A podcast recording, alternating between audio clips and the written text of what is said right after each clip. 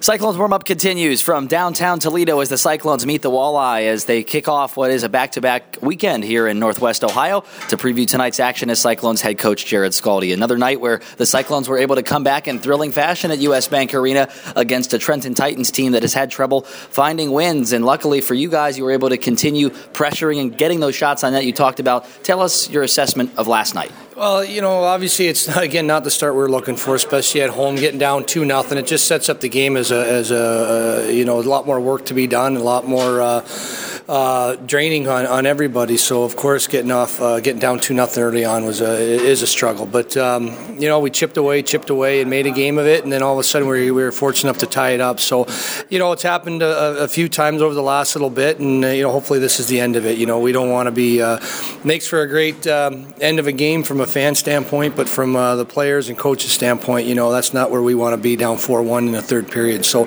you know, we just got to get that quick start. We got to pay attention to our details and continue to do things right. Coming along the road against the Toledo team that has played very well in this building, albeit uh, still struggling overall in the record under 500 as they move through. Uh, this is a club you got to jump on early, especially in this building. Yeah, they, they definitely like to come out early. They, their first periods are very strong, and um, you know it's something that we've got to focus on. We've uh, uh you know we, we got the same mindset of we want to come out, so we got to match their intensity and uh, match it or better. So you know it's a it's a situation where you know we, we've we've had success coming out uh, early on in games and getting that lead and carrying it throughout the game, and it's a matter of just getting back to doing the right things. Tonight, Chet Pickard going to go back between the pipes tonight. Your mentality about that is? Well, Chet got the win last night. I thought, uh, you know, he, he played solid down the stretch. I thought he made some big saves in the third period, and again in the shootout to uh, to get us that win. So, um, you know, he's deserving of the start. He's uh, earned the start, and uh, you know, he's gonna he's gonna he's a guy that you know we've had Chet all year, and uh, a guy that's won some games for us. So uh, we're going right back with him. Message wise, after the game, not really other than hey, you win, you, you pick up two points that are much needed. You find a way to, to claw back just like you did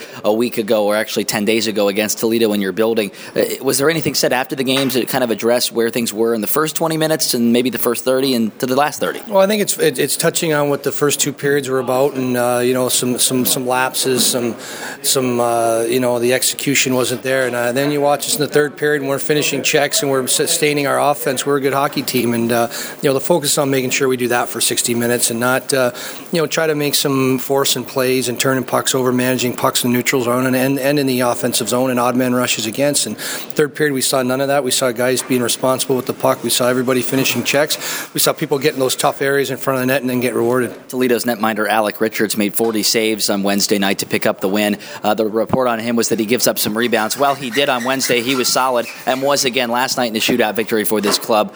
How do you beat him? Well, I think any, like any goal, we need some traffic and we need to arrive to the net ready for those rebounds. I thought we had some about three opportunities on um, on Wednesday night with some open nets that we just uh, didn't execute. We didn't uh, didn't bear down. So, you know, uh, I mean, it's it's a mindset. You got to go to the net expecting to get rebounds, expecting to get those pucks, and when you get that opportunity, you definitely have to bear down. Talk about Ben Ryan and the addition of him into your lineup, and uh, you know there are excuses that can be made for any player that coming uh, that comes off an injury like he did, uh, in the sense of being out for, for basically two and a half months, not playing. Although his work ethic has really shown, at least from where I stand, that he was working to try to stay in shape. His assessment and your assessment, I think, would be the same.